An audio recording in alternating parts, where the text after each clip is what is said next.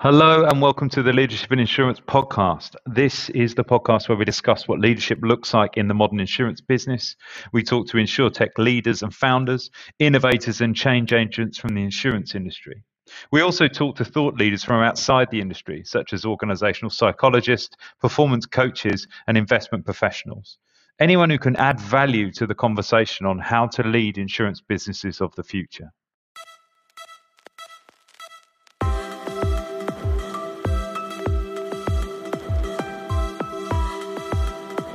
Good morning and welcome to the Leadership and Insurance podcast. I'm your host, Alex Bond, and I'm very lucky today to be joined by uh, Philip from Now Insurance. Uh, Philip, good morning. How are you? Good morning, Alex. I'm doing well. Thank you. Yeah, I'm, I'm saying good morning. It, it's probably not morning where you are. What, what, what, what or is it? It's, it's 8 a.m. So it's morning. Yeah, in fact, it's funny enough. It's uh, yeah, it's two, it's uh, two o'clock here. I don't know why I'm saying good morning anyway, but um, it's it's because I it's because I put these out in the morning. So um, by the secret of recording, I have to say good morning. But um, but yeah, no. Phil, thank you for joining me. And um, obviously, you know, for the folks at home, it'd be great if you could kind of introduce Now Insurance and uh, what you guys are looking to achieve. Yeah, certainly. So Now Insurance is an artificial intelligence enabled commercial insurance platform and uh, where we are a bit unique in the marketplace is we are focused on professional liability. And so, professional liability management liability, that's our space. And uh, currently, where we're having those successes in healthcare professional liability and uh, business services classes. Yeah. So you've been launched about two years, as I understand it. Um, is that kind of bias related is that response to the kind of market conditions? Because uh, your timing for launching and, and and the covid pandemic possibly didn't help you out one would imagine. No and actually um, well the company's been in development for two years we did actually launch in march of 2020 so oh, wow. just as the first wave of the pandemic was hitting the shores in the us uh, that's when we launched our company. And um, I'm grateful actually for that opportunity. Um, not grateful for the pandemic, of course, but uh, cool. it was a true test of our, our kind of business plan. And uh, so selling directly to the consumer dur- during a shelter in place uh, economy was a challenge and also an opportunity. So, uh, and that is why also we, we focused on the medical professional liability classes, uh, nurses, nurse practitioners, um, nurse staffing agencies, home healthcare agencies, the uh, the industries that were relevant during a pandemic, and uh, we saw a lot of success there. Yeah, yeah, yeah. It's interesting the amount of people I've spoken to that um, sort of echoed similar sentiments. Obviously, yeah, no one's grateful for a pandemic and what's been happening, but it's been really interesting to see how you look at your business differently. You know, is it fit for purpose? Um, are we digitally native enough? Um, and that's an interesting question for answer for a business like yourself that's you know using things like artificial intelligence, because you might use all the clever tech, but you're structurally as a business, you know, were you, were you set up the right way? Were you were you sort of comfortable to all work remotely? Did that all work quite seamlessly for you? Yeah. So um, I, on the subject of you know preparing versus launch and then the education that you get after that. You know, that's you know the best laid plans as i said um, so yeah we built the product in the platform for ease of use and online distribution. And really you know when we were developing the company we were told by a lot of potential investors that um, you know, if we could convert profitably on our site, then we've achieved what most couldn't. And so we, we saw that as the challenge and, and built our product to you know, for ease of use and conversion on our site and uh, to maximize um, conversion metrics and, and drive down the actual or the average customer acquisition costs. Because Google's going to charge you $10 a click, you know, whether you're selling or not. Um, so it's all passed through. Uh, so optimizing the, the customer acquisition cost by optimizing our conversion ratio was the, the, the game as we were told. And then we got into it and, uh, and we built our platform from conversions and we actually saw healthy conversions as I mentioned to you before. Um, we did convert profitably on our site and uh, we're achieving what we were told was the number one obstacle, you know, converting profitably. And we were able to do that in the very first month. Mm-hmm. Um, with some testing. You know, not our first ad campaign converted profitably, but by tweaking and adjusting to the, the marketplace and you know had a relevant message to our target audience, then you know we are able to convert profitably. Mm-hmm. But what we found was, excuse me, is um, that wasn't the biggest challenge that we were going to face. The biggest challenge that we actually were going to face is proper risk selection and, and, underwriting in a platform that is unmanned essentially. You know there's a lot of insurance underwriting expertise residing in the individuals that are leading departments and creating products. And they manage teams and o- oversee the performance of, of the underwriting. Um, and in a digital world we have to re- we have to replace that. We have to create that kind of expertise in the platform. Mm-hmm. And that ended up being our biggest challenge. So for the last 10 months since we launched um, and started to scale our digital marketing uh, capabilities, we've been focusing on building that um, kind of artificial intelligence underwriter and insurance uh, or, or, you know subject matter expert within a digital world. Mm-hmm. How does, uh, in very layman's terms, how is that done? How do how do you go about that? So you're have you still got underwriters, or are you trying to replace them completely digitally? What's the what's the kind of nuts and bolts of it? Sure. Yeah. So we do have underwriters, and um, what they kind of um, fill two different or three roles actually within the organization. First, the most basic is uh, on the call center. So we have three levels of call center activity, you know, answering the phone and directing it to the right uh, um, individual. The second level is uh, basic uh, answering questions about the policy and the product and the website and billing. And, and then there's the underwriting side. So if someone has got a very specific question about coverage or wants a quote while they're on the phone, about 20% of our sales are done through our call center. Mm-hmm. And um, because we built a mobile friendly site to create you know ease of access to the applications on our site. And what it did is it really created an ease of access for people to call us because they're on their mobile phones. Yeah. and uh, so they just call rather than do the app. Um, so the underwriters are manning the manning the call center working with insureds uh, through their issues. But then also um, the underwriters are quality control and are the subject matter experts behind the machine teaching the machine working with the programmers and the you know um, software engineers to um, you know develop the products and enhance the products so they're they're our quality control and our kind of our lead product experts mm-hmm. and then ultimately they're also responsible for um, carrier relationships and managing our capacity and making sure that the results you know match our carriers expectations mm-hmm. So there's still a role for an underwriter, absolutely, but the technology just makes the process more efficient. You know, what used to be,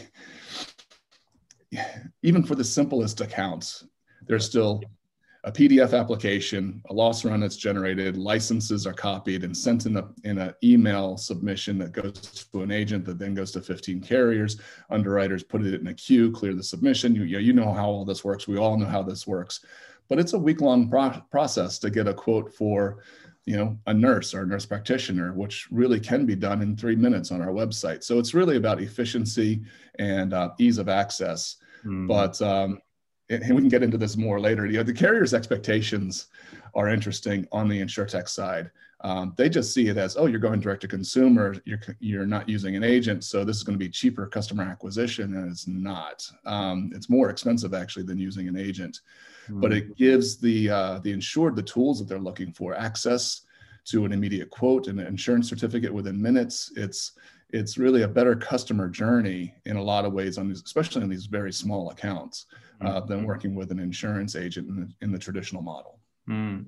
So uh, you're not. Is it operated as an MGA presently? Are you an MGA model now? Um, We're currently structured as an MGA, um, and uh, that was the best structure for us to launch. Our um, our intention is to be full stack, which means you know we take risk in the in the products. So we will have our own carrier or reinsurer. Um, but the best use of our capital right now is in developing our technology and our platform. Mm-hmm. Uh, so all of our capital raise is going toward that. Uh, eventually, we will we will raise capital for our own insurance company, but that's you know when the when the time is appropriate. Mm. What's what's the big? I suppose that's the thing, because you've run MGAs before, haven't you? Is, is, is that... I have, yeah. This is you know I kind of lost count. This is probably my third or so, depending on how you count them. You know, yeah, yeah, yeah. On MGAs that were inside of brokerage firms, and you know, and I started my career on the insurance carrier side. Yeah, sure. Because I, yeah, I'm a big fan of the MGA model. I think it's um, you know, it's particularly it's particularly good for things like this, isn't it? When you're sort of essentially trying to get your tech right, and um, you know, you you you want to kind of prove something. I mean, I, am always stunned that there are people out there that go straight in full stack, um, and uh, yeah, it's kind of you know, it, it, there's no training wheels with that, right? You've got to just dive straight in and you're accepting risk, but what's kind of your thinking behind going towards full stack? What, what where's the sort of big advantages for you? Um, is it around like sort of product development, or is yeah? That's exactly it. Yeah, you know, as an MGA, it's very capital efficient. Uh, that's the mm-hmm. advantage. Um, the disadvantage is um, there's this uh, perception that there is um, um the the interests aren't aligned with the carrier. That an MGA is focused on commissions and not underwriting profit is is kind of the the negative reputation that MGAs have in the space. And so every carrier that we talk to about uh, providing capacity for now insurance, uh, every product that we want to develop, it, there's just a longer lead time because we have to get over this um, alignment of interest hurdle. Mm-hmm. And there are ways to do it with uh, profit sharing commissions and swing commissions and things like that that can replicate a quota share uh, reinsurance arrangement. But um, it takes about 18 months, uh, in my experience, for an MGA to bring a product to market uh, because of the amount of um, work it takes to find a carrier that buys into the vision and trusts the MGA. And you have to prove your track record and, and you have to build credibility in the marketplace. So that takes time. Um, if we had our own risk capital, then my experience is we can bring products to market in about six months. So significantly shaving off time in product development and finding support because um, once you have your paper in place, a front or a participating front um, reinsurance structure where they buy into the grander scheme of, of uh, our product development. And if we're taking a 15, 20% quota share, you basically have the structure in place to start really ramping up product development and bringing things to market. Mm. It's, it's interesting the MGA model from that kind of. I think you made a really uh, important point there. Is that it's about kind of the there's basically it's about trust is the, the, challenge of kind of getting trusted partners um, because I think it's, it's always unfair that kind of um, you know essentially that that the MGAs are kind of bothered about volume because that's it's more about volume rather than profitability um, and it's it seems a bit of a moot point because if, if, if, you continue to write an unprofitable book of business, then you won't get your capacity renewed.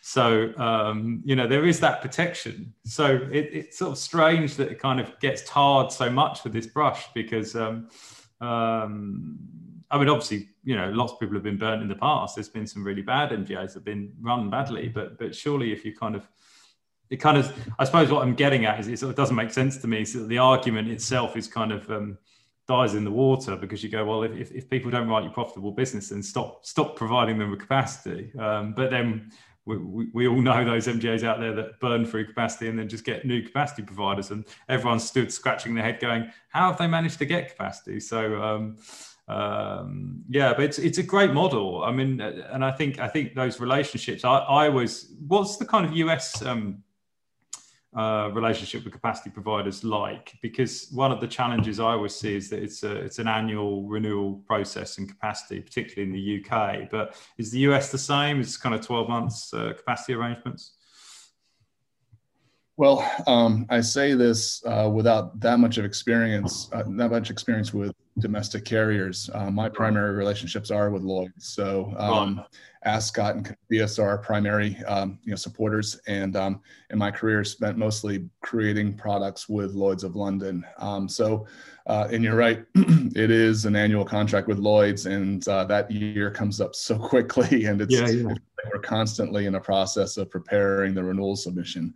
Um, in the U.S., uh, generally, no, the contracts aren't annual; they're you know good until canceled with a cancellation provision that's you know 60 90 days or so uh, they can be kind of tight uh, but um, and yeah so it's it's the first couple years there's a lot of oversight and monitoring with the domestic carriers. And then after a few years you kind of go on autopilot and you only hear from them if there's a problem. And mm. um, i think there are a lot of advantages to that. You know it definitely allows you to kind of um, focus on the front side of the office, you know, the product distribution and the performance of the underwriting, and not so much creating a submission every, you know, every year, which I said comes up often. And if you have more than one contract, more than one product, you you just really get out of that renewal cycle. Mm. Um, so yeah, there's some advantages. Um, you know, with Lloyd's, you know, they claim the um, syndication process and having more stability because you have more support. You can,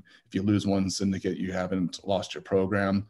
But um, I don't know if that in my view, has has created more stability for insurance programs in the U.S. versus working with a domestic carrier. Mm-hmm. Um, you know, they do the same thing. The domestic carrier does the same thing with reinsurance behind the scenes that we're doing with you know syndicates on their front end uh, as a Lloyd's cover note holder. So I don't know. Um, but yeah, my programs are with Lloyd's, and um, I'm very grateful for the capacity because uh, they've supported me through my career. And and when we talked earlier about building trust, um, that's something that I have done in the Lloyd's market, and they've built trust with me. So, mm. you know, that's a relationship that's working well. You know, the only disadvantage at this point is and I, I, complain about the renewal cycle. It's um, it's really not that big a deal when you have um, your ducks in a row. A lot of this information is at your fingertips already, anyway. Mm.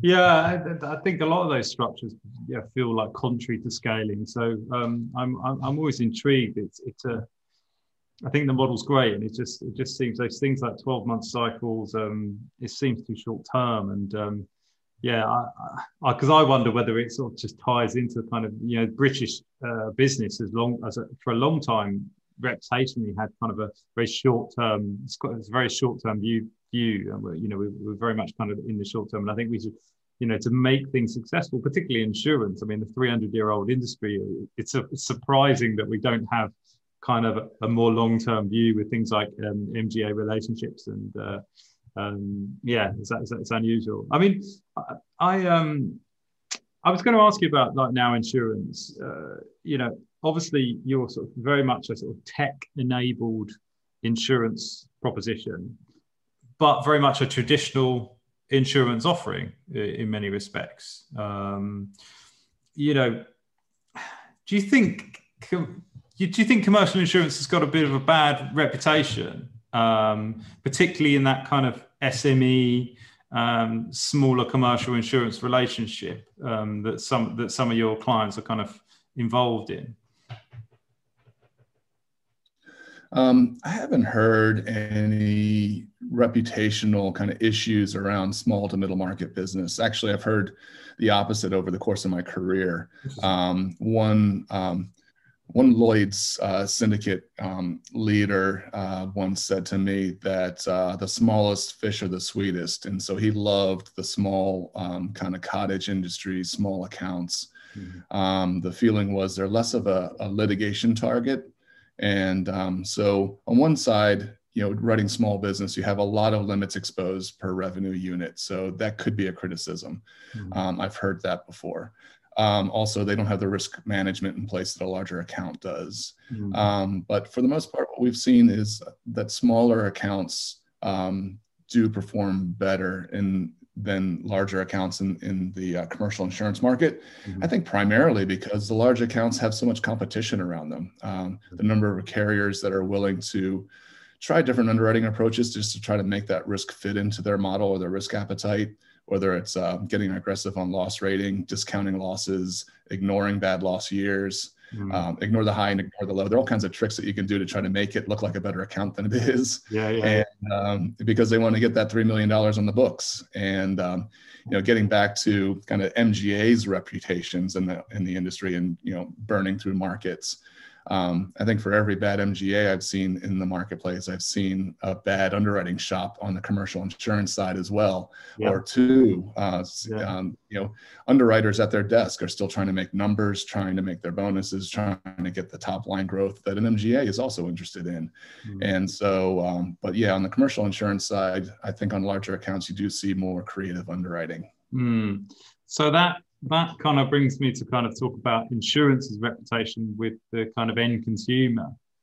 So if if this SME, um, if these SME clients are such sweet berries, as it were, um, why do you think there's a it just feels like there's a gap between what we're providing as an industry to those SME um, clients um, and their expectations. Um, and I think some of it's been proved to be fair, particularly in the UK. We've had some problems with, um, you know, BI cover, um, particularly. Um, you know, do you think we've got a bit of a job there to do as an, an industry to the end consumer, the small business owner? yeah, certainly on the on the business interruption side, uh, it's been a tough year. Yeah, cool. Um, so uh, kind of ignoring the high and ignoring the low in the lost year, um, putting on my creative underwriting hat, then you know, do we treat a pandemic year as a one in 100 year event, or is this something that's going to happen more frequently? That's something for the industry to decide. Um, as far as kind of um, the opportunities in the small to middle market space and uh, the unique needs of a small account versus how the commercial industry, commercial insurance industry is addressing those needs. Um, for me, it's, or from my perspective, um, it's really an issue of efficiency.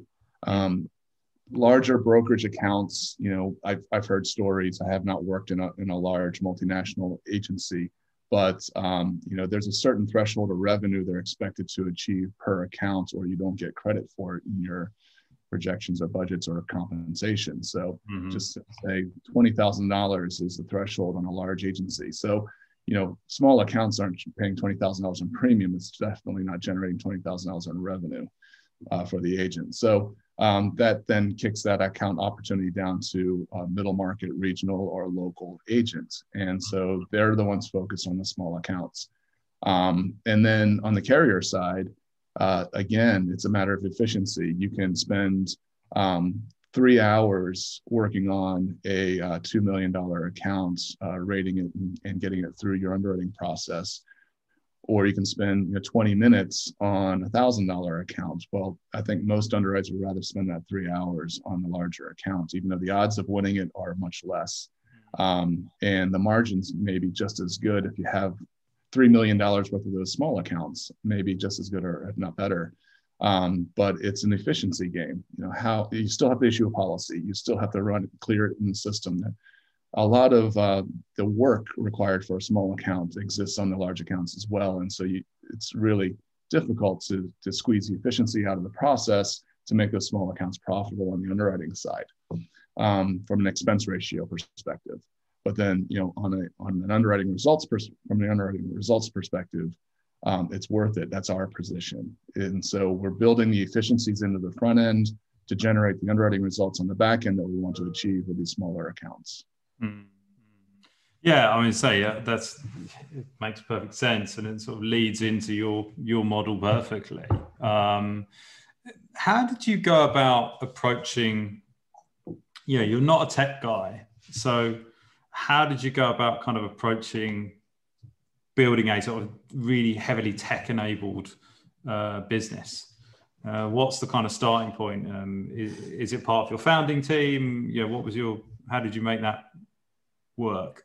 Yeah, um, it's it's it has been an interesting and, and really fun journey. You know, uh, very rewarding as well. As I mentioned, um, you know, our first goal and, and focus was on um, digital marketing conversion ratios and customer acquisition costs versus the lifetime value of the mm-hmm. account. And um, so the uh, the tech savvy component uh, that we needed there was an experienced digital marketing um, you know manager. And so i partnered early on with a gentleman who has you know 20 years experience in the fintech industry um, distributing products online and uh, and through traditional uh, uh, kind of avenues as well uh, including direct response television um, mailers in you know in the old school mail as well as google ads and things like that. So that was kind of where I needed to complement my experience on the insurance side with somebody else with a different set of experience or uh, you know tools and expertise. Mm-hmm. Um, so once we established the digital marketing uh, capabilities and campaigns and saw the results there, the next challenge was, of course, on the tech side, how we're going to differentiate ourselves from everyone else who's selling commercial insurance online. And, and we have heavy competition with the online agencies as well. So um, you know the people who have got a portal that APIs into um, commercial insurers, uh, rating engines, and provide comparative quotes.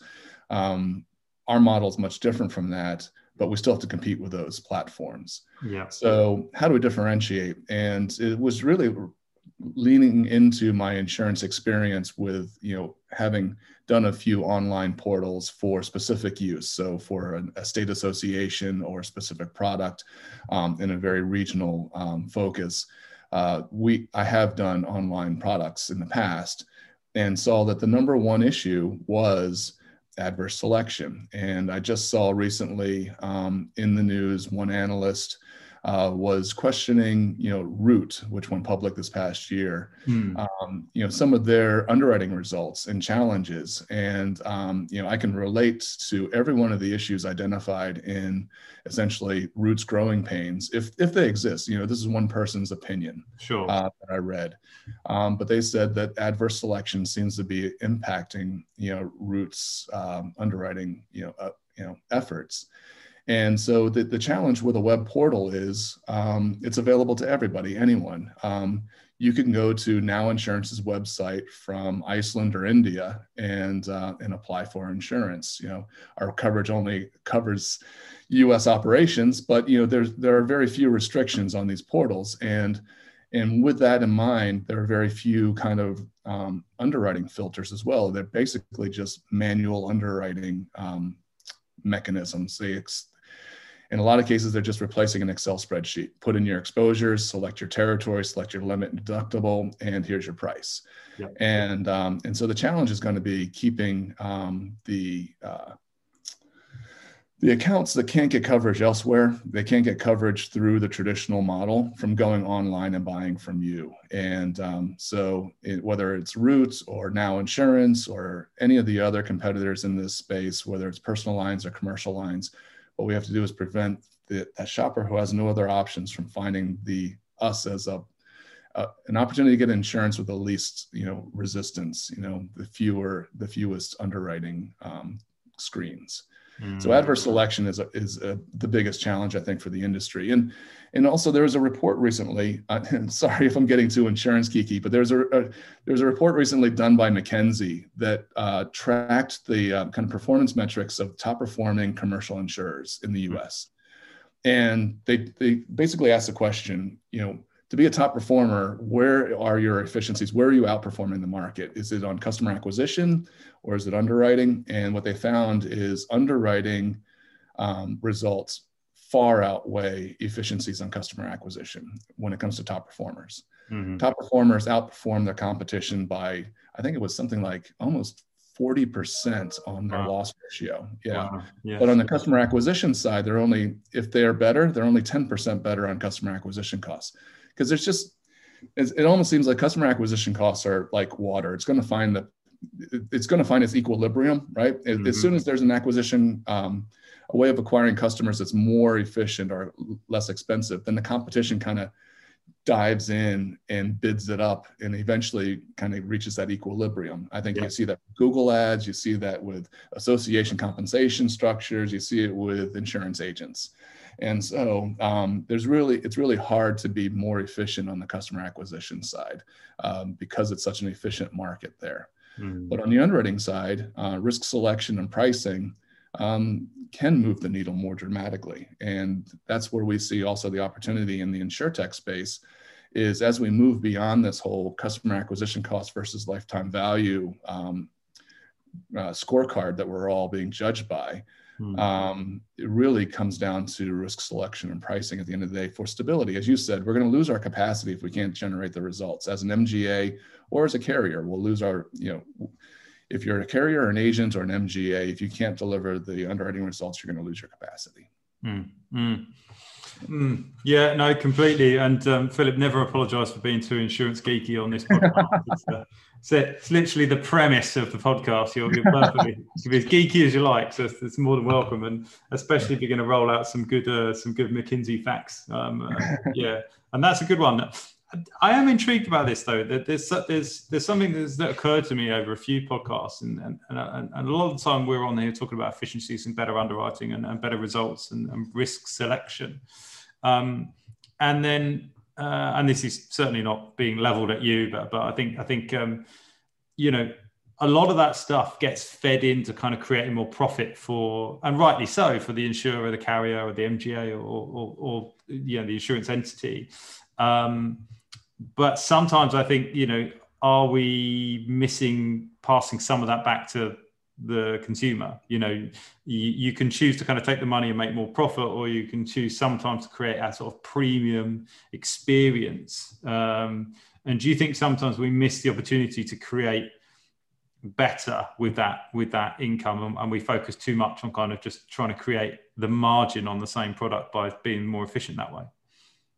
I think absolutely the industry misses that opportunity. Hmm. Um, especially on the commercial insurance side of the space. You know, it's it's seen, I think, by carriers to be a, a kind of an impersonal relationship where, on the personal line side, um, you know, the auto carriers, the homeowners carriers, they know that you know word of mouth reputation can make you or break you, and um, on the commercial insurance side, where no carrier has more than a 5% market share. It's very fragmented um, and you know it's business to business. And so um, i feel like they don't put much um, effort into the customer experience there. They're really more interested in um, wooing the agent than creating a better experience for the insured. Mm. and um, and on the profitability side you know assuming that uh, technology does improve um, loss results um, is that an opportunity then to invest in the in the customer relationship? Uh, we believe so. That's where we're investing. Mm-hmm. Um, but also, you know, we have the hard market, soft market cycles that also impact us. You know, so every carrier, I think, in the back of their mind when they're making money, thinks that they have to sock that away for a rainy day because you have to build your war chest for the soft market cycle. Mm-hmm. And um, so we build our balance sheets and then we lose our balance sheets um, in the soft market. And, um, and so that's the investment that carriers seem to be making is um, investing in your balance sheet so that you can have the war chest required to weather a soft market cycle, weather the next disaster, um, be around to play again is the name of the game. And um, so how much is available out of that war chest to improve the customer relationship and experience. And um, so that's where the efficiencies also come in, and that creates the, that bit of extra margin, and also a more efficient process is, a is, is I think it will be appreciated by the consumer. Mm. Faster time, uh, you know, response times to questions or changes to the policy, faster res- response times to get a quote or bind coverage, um, but then also you know we can invest more in risk management and data services where we might be able to provide you know the consumer what we see um, in the way of their risk profile. Uh, in the health insurance industry or healthcare industry um, insuring healthcare providers. Um, what we're seeing right now is really a, a kind of a distressing um, uh, kind of uh, market cycle in the sense that the pandemic has um, affected health care as well, and that elective, you know, office visits and elective procedures have been put on the shelf, and you know, and they're focusing on the urgent care of you know COVID, and so revenues are down 20 to 40 percent depending on the industry and which cycle you're in.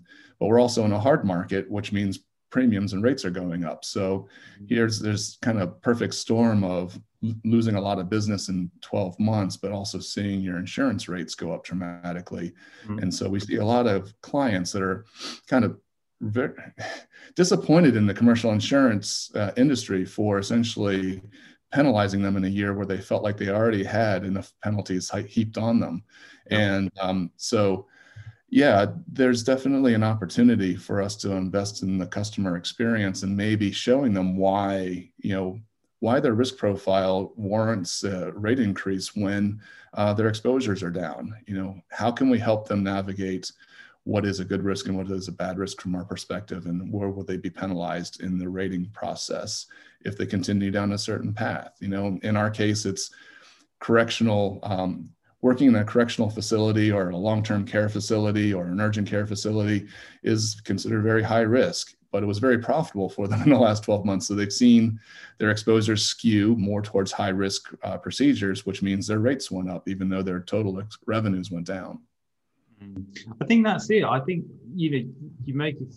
We've got this information that we don't share proactively. Um, something that became I became conscious of. I was doing a podcast with um, uh, some guys in um, Hellas Direct, and we were talking about exactly this issue. And, and I said that the disadvantage um, my insurers have is I've never had to claim. So because I've never had to claim, um, they've had no interaction with me other than to charge me money once a year uh, on a renewal or, or to change. And so therefore my relationship with them is, is completely transactional. Um, but I said, there's no, there's no rule book that says it has to be that way. There's no rule book that says, oh, Mr. Insurer, when you insure me for professional indemnity cover, you can't, you know, share information with me that adds value. Uh, you know, I'm not, I'm not saying how much I might interact or not, but, but it seems like a bad model to be like essentially charge me once a year, then disappear, never speak to me again. And that's why, you know, I'm never going to stick as a consumer because it's just a transaction. And therefore my cover theoretically is kind of irrelevant as to who holds it. So I think, I think if we can not just kind of create the touch points that we know exist to be better, but create new touch points and create you know value uh, valued information sharing or kind of um, you know risk added services and but that i am aware that those things cost money so i think it's about making the business is as efficient as possible. So you know there's a lot of use of ai and technology uh, to, to to create the process being more efficient. But yeah taking some of that saving and probably investing in touch points because then you know if you get a customer for life that that is very profitable um, as we know because the acquisition is the cost. Uh, but but um, but yeah I, I just I, I, personally I see that and I just think it's such a missed opportunity. So it's interesting that to hear you going down that. Um, is is that because if you decided to kind of are you starting from the consumer and then working back? Is that has that been the model? Because it seems to me because you're taking very specialist kind of areas that you're focusing on. Yeah it's um we definitely focused on the consumer when we launched. And once that was kind of working over on the side and um, and doing its thing as expected uh, you know when i say its thing the generating traffic to the site, generating engagement with our site, and ultimately applications and, and bind orders. Um, once that was working and meeting expectations, we we turned and and I don't think I completely uh, answered your question earlier about as a non-tech person, how did I actually get into the tech business or how did I find success in technology? Mm. And it you know it started with just one kind of anchor uh, software engineer who then grew a team around him, someone who got what we were doing at an early stage. And I just challenged him with, you know, it'll probably be too, too expensive and maybe technology doesn't exist, but can we do this? And um, I can't give it away because we're we're applying for patents in some of those, these areas. So, Fair enough. Um, but um, I was spitballing ideas with a software engineering team, and um, and that's that's how a lot of this um, got traction. So going back to your question now about uh, essentially is it customer focused that we you know we apply the technology to, or or how are we kind of um, seeing the customer journey and addressing that with both our technology and the insurance products? And it's kind of a, a barbell distribution, you know, heavily weighted on the consumer experience on the front end but then we we just know from from my experience and in, in the team that also can see you know the obstacles that are going to be in our way if we want to go or when we go from just throwing some examples out 2 million in annual premium to 50 million in annualized premium. And we want to do that over the next two years. Mm-hmm. um, what are the obstacles? What tools will we need to get there? And investing on that side. So that's really kind of carrier facing, reinsurance relationship facing, and um, and integrating that into the customer experience so that it, when we do add the the tools, the filters, the artificial intelligence rating components, um, that it doesn't adversely affect the consumer experience. That they don't basically it it just improves. That's that's the challenge. You know, improving the customer experience while also bringing the the insurance required filters and tools. Um, that's that's our challenge and we feel like we have a solution there mm, mm. yeah because i think that's going to be I mean, it sounds really obvious when we say it, and I'm, I'm amazed how often we have to talk about it in, in insurance. It's going, oh, got to put the customer first. and you think, Yep. yeah. Like in, in, every other industry, I think, um, and I don't, I think it's because there's a, there's the removal of that. And I think it does come back to maybe the point we talked about the, the touch points within, with your consumer, your actual end user of the, of the product, the, um, the small business owner or, or, or, or, the business exec, or, you know, we're quite removed quite often from them. Um, and then sometimes I think, I feel like digitizing the process, um, if you if you don't get it right, then you're putting more distance. It might be very efficient, but there's there's no relationship being built there. Um, so that can be a risk sometimes. It can be, yeah. Um, technology definitely creates distance between individuals uh, can, and can be cold and impersonal. Mm. Um, but also it can be quite engaging. You know, um, how long can we step away from our smartphones before we feel very kind of naked and vulnerable? so, um, uh, so we are tied to technology for um, you know the things that are important to us, the immediate gratification and touch points that we need to be able to communicate with people um, and uh, and stay in touch with whether it's news cycles or our email or text or social media. Mm-hmm. You know, the things that we're relying upon to stay connected now are on our phones. Mm-hmm. So um, and you know rely on a technology platform. So in our case, I think, and getting back to just what's been a theme for the last few questions is how do you create that in customer engagement that's relevant to the customer? It's easy for us on the insurance side to say, oh, what if we created a risk management program? You know, wouldn't customers really appreciate that? But what I've seen in my career is in when the insurance company provides risk management, you get the insured's attention for you know a couple hours, and then they go back to doing what they were doing before. You know, um, and it's uh, it, it, it's hard for an insurance carrier to ingrain you know uh, risk management in an organization in just a one day seminar. And um, so, what really moves the needle for the insured? What kind of information will they value? How do you stay engaged and relevant beyond just that insurance purchase that happens once a year? That's the challenge for the industry. We have a lot of ideas, but we don't know how valuable it's going to be to the insured at the end of the day until we try it. Um, the, the expectations are so low on the insured side. It's hard to get really good feedback from them. Like, what do you want from us besides insurance? They're like, yeah, insurance is fine. It's we're, we're I really don't want any more text messages or emails from you yeah. guys. It, or, I'm, I'm, good. Yeah. Or one thing, cheaper insurance um, and, the, and, the, same cover. And that, yeah, but that's precisely the problem, isn't it? And I think, um, you know, obviously completely different industries, but certainly on my side, you know, what, what I do for a living, you know, I, I provide, you know, um, recruitment services and, and, and there's been this big challenge about, um, you know, if you're only popping up and saying, "Oh, we can solve your recruitment problems," and then you disappear again and you're not seen again, it's like, right? How do you how do you continuously add value along on the on the chain? And I think insurance um, is is like every industry, and I think the interconnectedness we've got now is allows you to do much more. You know, what's to say, and this is where this embedded insurance is is probably such a hot topic, is that you know what's to what's to make it kind of insurance have to be so isolated as to just offer that um, or just play in that space. Um, you know, there's not there's nothing stopping the the insurance industry involving itself in because it's so intrinsically involved anyway. Um, um, but yeah, I, I, it's definitely a creative challenge, I think, for insurance um, companies is to sort of say, how do we engage in a way that consumers actually want us there. You, know, otherwise we're just trying to engage with them on things, as you say, that they just don't want us there for.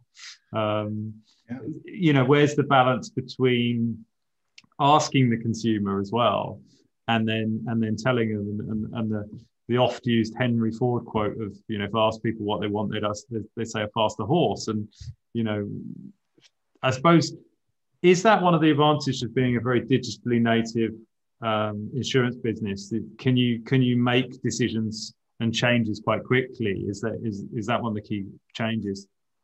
Yes, absolutely. Uh, we saw this when we launched the company back in March last year. Uh, we originally targeted massage therapists, personal trainers, and um, the health and wellness industry. Right. And uh, yeah, and and uh, that those industries sadly were decimated by shelter in place, and mm-hmm. so we had to quickly pivot and um, and that pivot only took us 24 36 hours to um, wow. contemplate evaluate and implement wow. and um, and we saw results immediately versus if we're in a traditional insurance uh, model uh, relying on 2000 agents across the us it would take months to articulate that change in risk appetite and to see the results in the submission flow and bound accounts. Mm. So, yeah, absolutely. Being um, data driven and um, kind of web based allows us to pivot and be more responsive to the economy and conditions than it would in a traditional model. Yeah, yeah, no, that's great. Yeah, that's some that's some pretty swift turnaround times.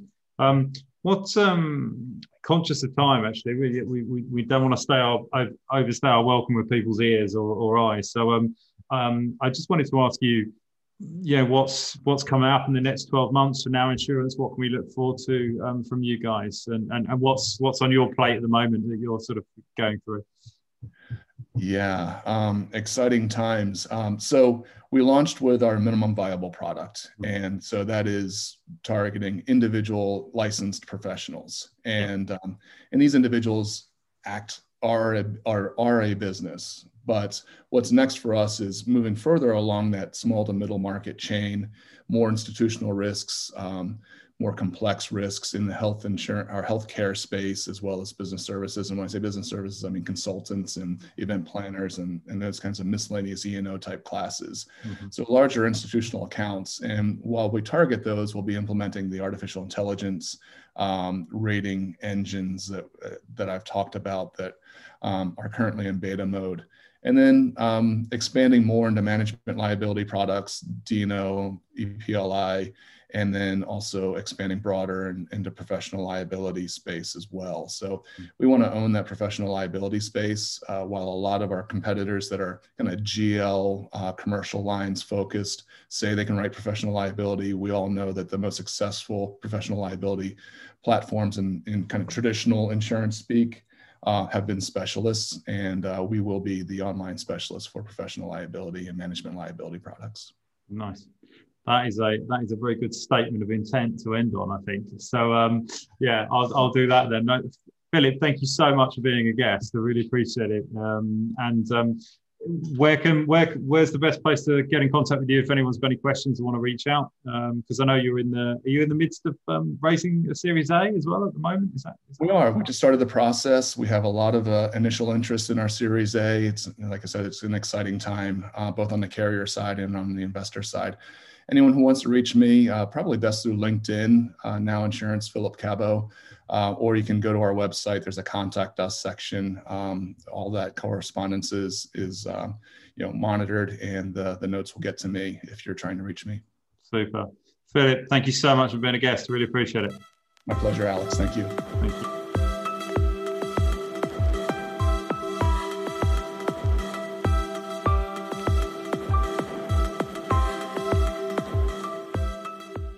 As always, this podcast is brought to you by FinPro Search Partners, often simply known as FinPro. FinPro is an executive recruitment business working in the insurance and insurtech space on an international basis.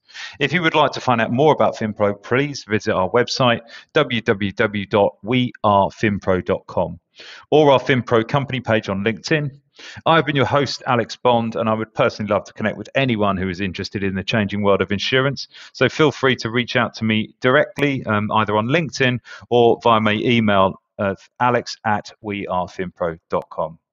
I hope you enjoyed the podcast, and I hope to see you back next week. Thank you.